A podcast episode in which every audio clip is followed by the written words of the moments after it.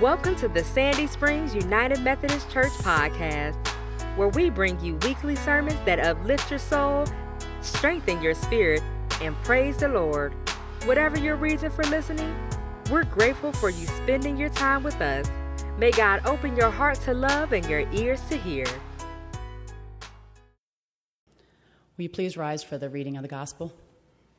I'll be reading from Luke ten, one through eleven, and sixteen through twenty.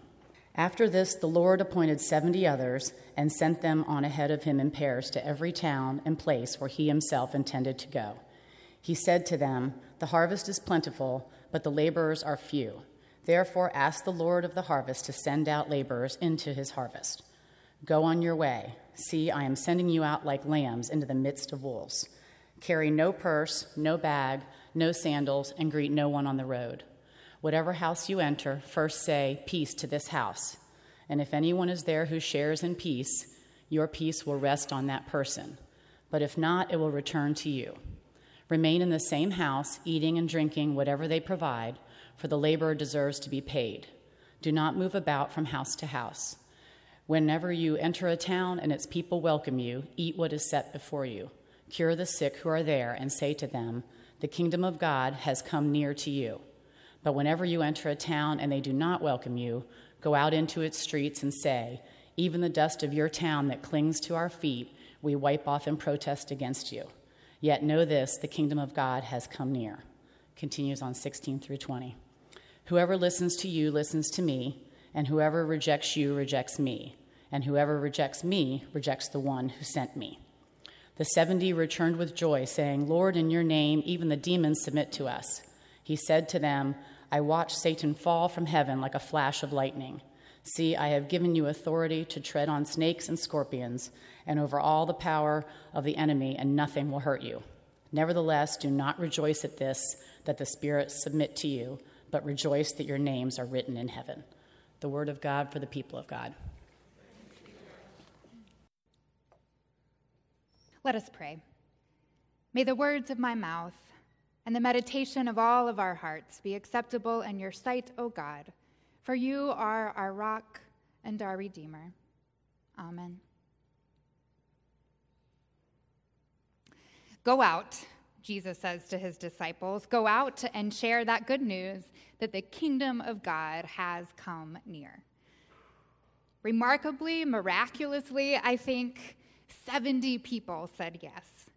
They said yes to this wild and this risky request.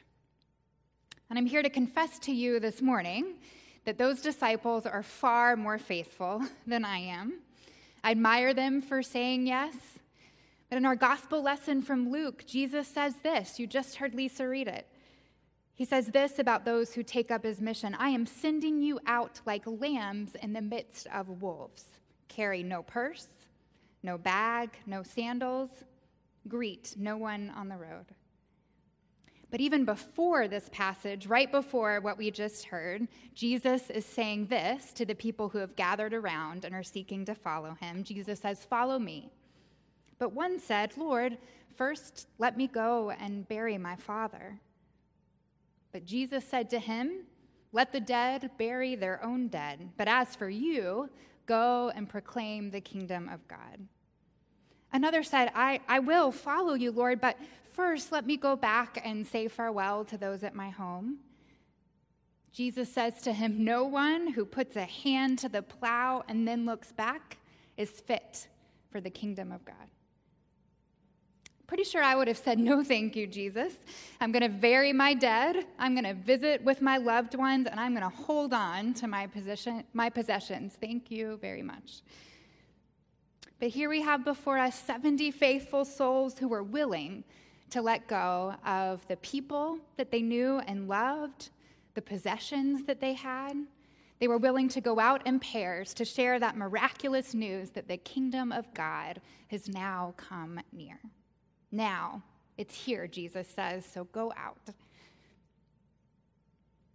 Well, this morning, I want to share with you a piece of my testimony about the last two years of my life and my ministry, which was an exercise in going out to follow Jesus.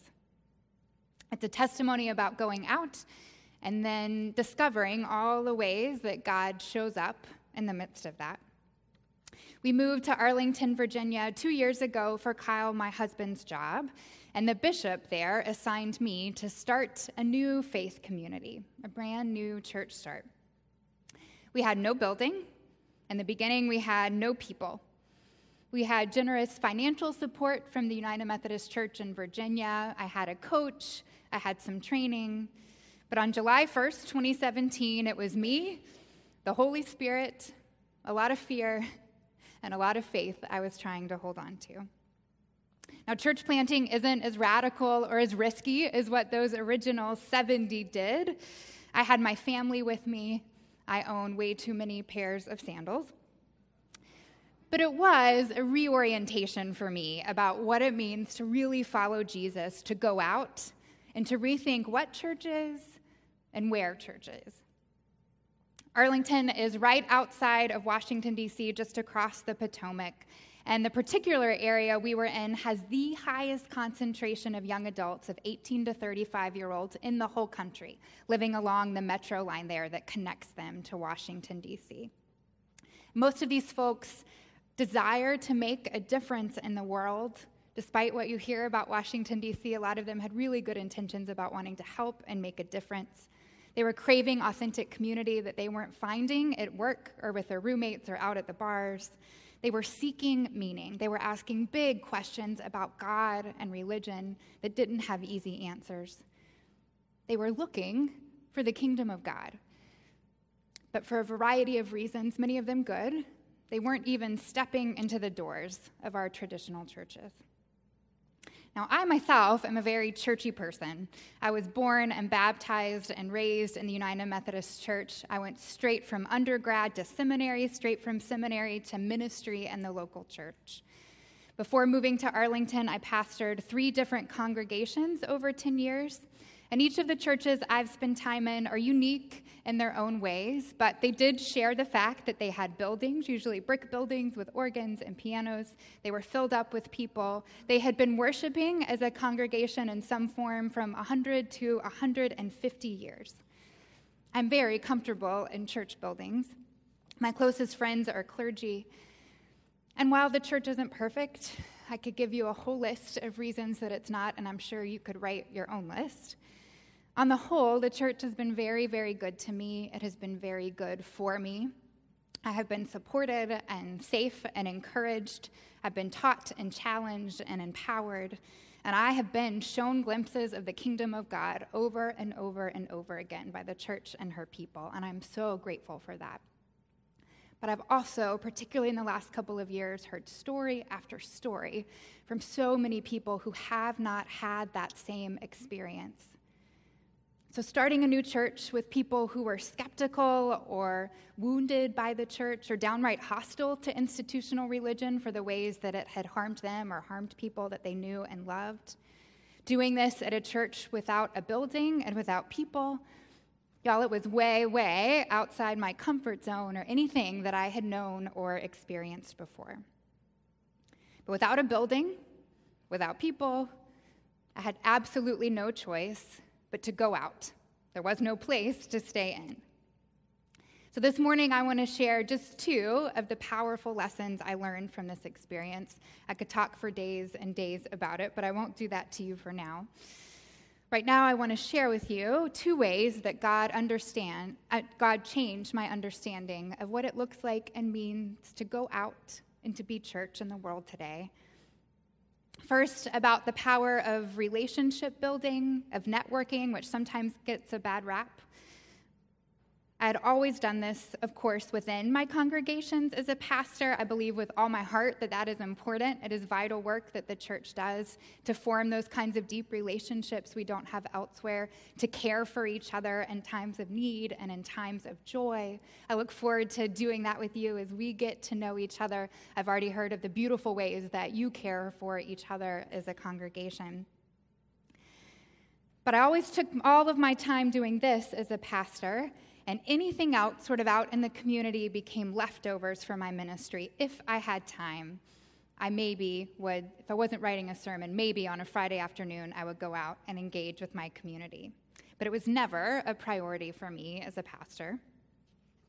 But at Arlington Commons, that's the name of our new faith community that we started, I learned and practiced the valuable skill of one-to-one meetings with people and the community. Those of you who do community building work know this practice well. Uh, but in fact, my very first day on the job, July first, twenty seventeen, I had absolutely no idea what to do. There was no worship to plan. There was no sermon to write. There were no people to visit in the hospital. There was no staff to get to know. There was no office to go to or set up. I was outside of my experience, but my ministry coach, Trey, said to me, he said, Kate, go out, go out and watch for the ways that God is showing up when you do that.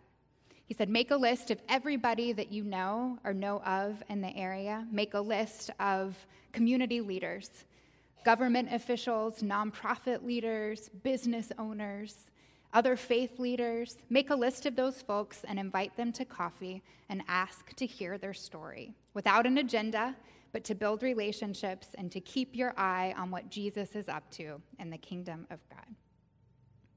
So I did. And you know what? One of the most miraculous learnings for me is that people said yes. Probably over ninety percent of the people I asked who did not know me at all, who did not know what this church was that I was starting, were sort of skeptical of somebody who comes into town and is starting a new church from scratch. They said yes. They spent forty-five minutes with me, telling me their stories, telling me about the community, what lights them up, what gives them joy and pain, what makes them angry, what they love. I met with anybody and everybody. And here's what's important. My agenda wasn't and couldn't be, I'm going to meet with people who will come and be a part of my new church. The goal was to learn about the community and to build relationships and discern where Jesus was already at work. This was hard because I didn't have people. That was my number one prayer during this time when people said, how can I pray for you? I said, I pray for a leadership team so that we can go out and do this work together. It's not intended to be solo work. I prayed and prayed for a team who would catch this vision, help create the vision, and be part of this new thing. But I didn't have coffee with people solely for that purpose. I had to release the outcome when I met with people and trust God for the rest. Now, I am terrible at releasing the outcome. I like to be in control. I like to know what's going to happen and when it's going to happen and what's going to happen after that. But I had to let go of all of that and trust that God really would show up in the midst of it. Early on, for example, I reached out to a woman named Melanie. Her, she worked in D C. She lived in Maryland. Her parents were members of a church I pastored in Atlanta. I'd met her a couple of times when she would come to town to visit, but I didn't know her well. And in the beginning, I was skeptical. She lived in Maryland. I was in Virginia. She already attended a church there. There was no way she was going to be part of my faith community. I schlepped into the city on the metro, got lost trying to meet her for lunch. It was hot. I was drenched in sweat. And my thought when I was going to meet her is, what good is this going to do? Well, friends, I will say, first of all, after our lunch, Melanie sat down with me on a bench outside, and she said, I would like to pray with you and for you. How can I do that? And if nothing else had happened, sitting with her and having someone pray for and with me when I was scared and alone and not sure at all what I was doing was one of the greatest gifts anybody could have given me, and that was worth all of it. But then she said, she said, you know, I was at a gathering last night of people in the D C area who had lived at Shanghai at some point. Melanie and her husband had lived in China in several places. And she said, I met there a woman named Melissa who lived there when I didn't, but we knew the same people. She lives out near you in Virginia. And actually, she is looking for this kind of community and having a hard time finding it. Well, long story short, Melissa and I got coffee, um, and she became an integral part of our initial leadership team of a small group that met at my house. God showed up. A year later, Melanie connected me with a woman named Chloe, who became a vital part of our music team when we started worshiping together. A little later on that summer, I had coffee with a man named Andrew, who is a leader of a local nonprofit. They provided emergency uh, assistance, financial assistance to people who needed to pay rent or utility bills. Again, he was active in his own U C C church. He was never going to come and be a part of mine. But I was grateful to be connected to their nonprofit. We were able eventually to partner with them in some way. So it was good to know about them and to build that relationship. But then beyond that, Andrew said, when I said, who, do you, who else do you think I should know? Andrew said, I'm going to connect you with Karen. Karen was a business leader in the community. She owned her own marketing firm, and she had started a group for female entrepreneurs in Arlington because she had gone it alone and realized that she needed community when she was doing that. There were women from all kinds of industries. I had coffee with Karen. She connected me in. I was the only clergy person in that group. I was used to being in professional circles full of clergy, and here I was in this room full of realtors and social marketers and all kinds of folks who are doing amazing things out in the world. So that was good in and of itself. I learned a lot and grew a lot. But Karen and her partner who started, her business partner who started this organization together also hosted a podcast for female entrepreneurs, and they invited me on for an episode, and I was able to tell my story, the story of Arlington Commons. That podcast episode then was able to live on our website, and through that, we were able to meet people who wanted to know about who we were.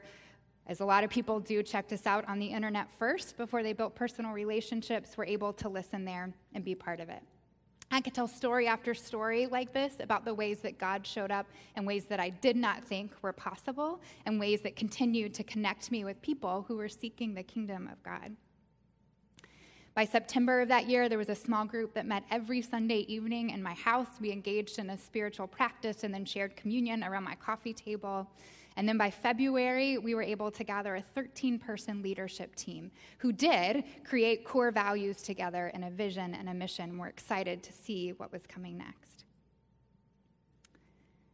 My second lesson about going out is the power of holding gatherings and events and small groups in public spaces where people already are. Now, we had no building, right? So necessity is the mother of invention, and we had to get creative about where we were gathering. So we had conversations about topics that related to faith and life and culture in a pub. We created sacred art in a library. We blessed animals at a dog park. We had a running and prayer group that ran along the Potomac every Sunday morning and then stopped at a beautiful point for prayer and for meditation. On Ash Wednesday, we showed up to the met- local metro stop, and as people were going to work and coming home, we offered to impose ashes on them. At Christmas time, we sang Christmas carols in a bar and raised money for a nonprofit. And we spent Easter Sunday morning this past year worshiping outside at a local park with an Easter egg hunt following. Now, some of these were more successful than others. If you've never worn a clergy collar at a dog park on a hot Saturday morning, then you are missing out. People did not want their animals to be blessed. They would try and cross the street or avoid making eye contact with me. Um, so that one, I had to have some thick skin and shake the dust off of my feet.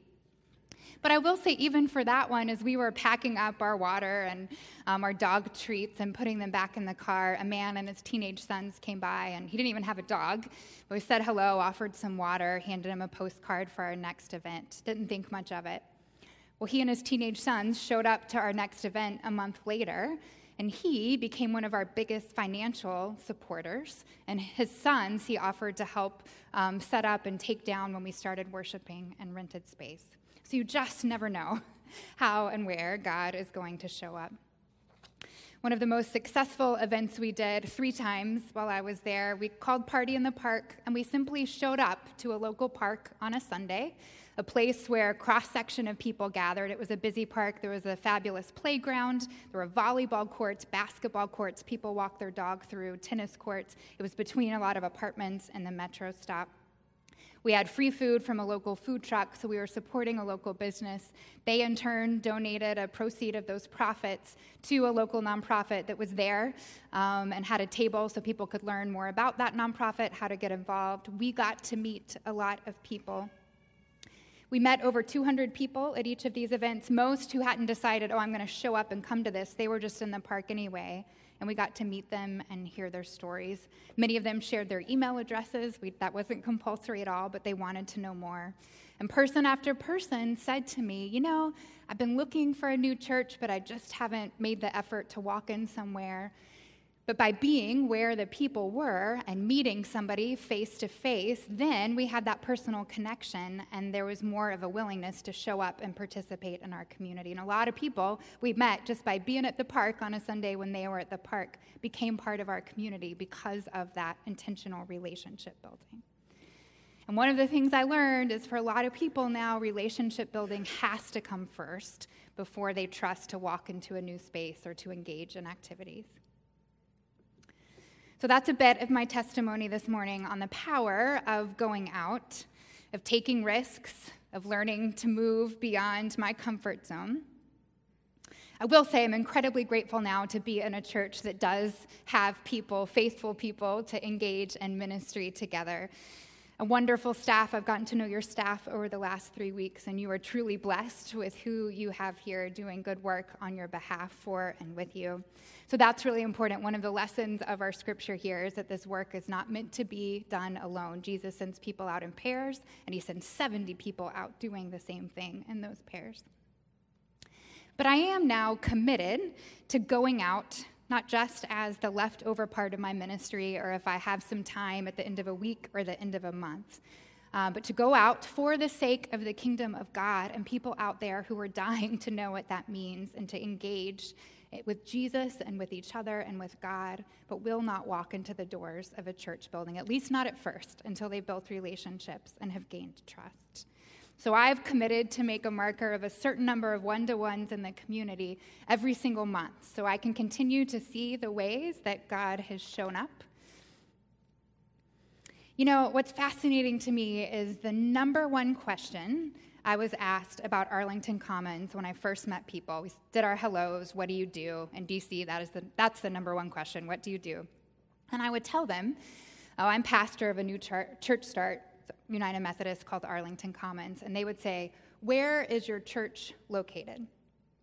I was good at giving my elevator speech. We don't have a building. We're like those earliest disciples. We gather where people are, in bars and restaurants and people's homes and parks and libraries and coffee shops. But it's fascinating to me that when people hear the word church, their number one association is with a physical building.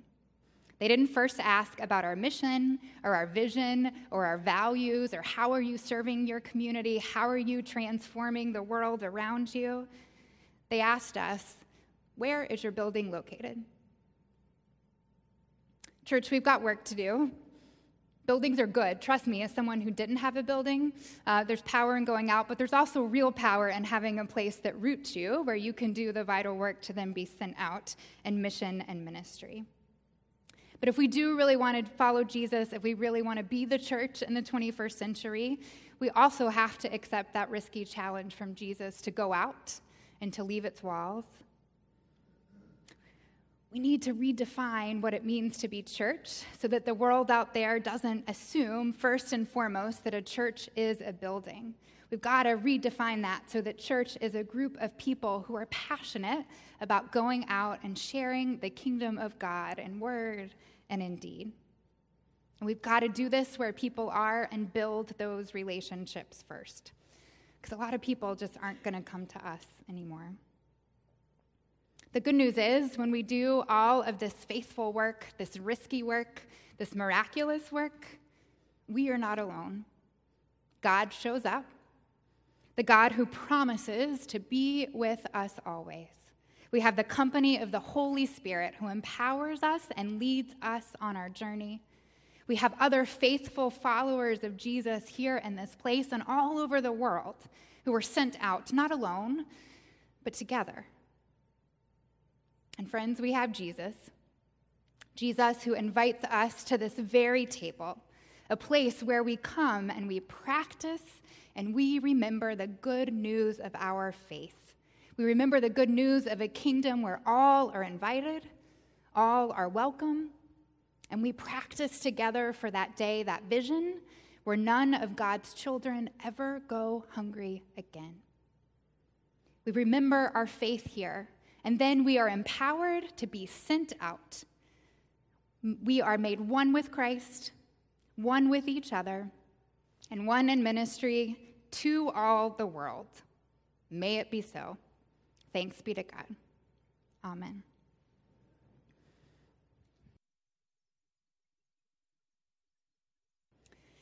Eternal God, we give you thanks for this holy mystery and which you have given yourself to us. Grant that we may go into the world in the strength of your Spirit to give ourselves for others in the name of Jesus Christ. Amen. Thank you for listening to the Sandy Springs United Methodist Church podcast. We hope that you have found our podcast helpful and hope to be in ministry not only to you, but with you. For more information about Sandy Springs United Methodist Church, please visit w w w dot s s u m c dot org. Until next time, may God bless you.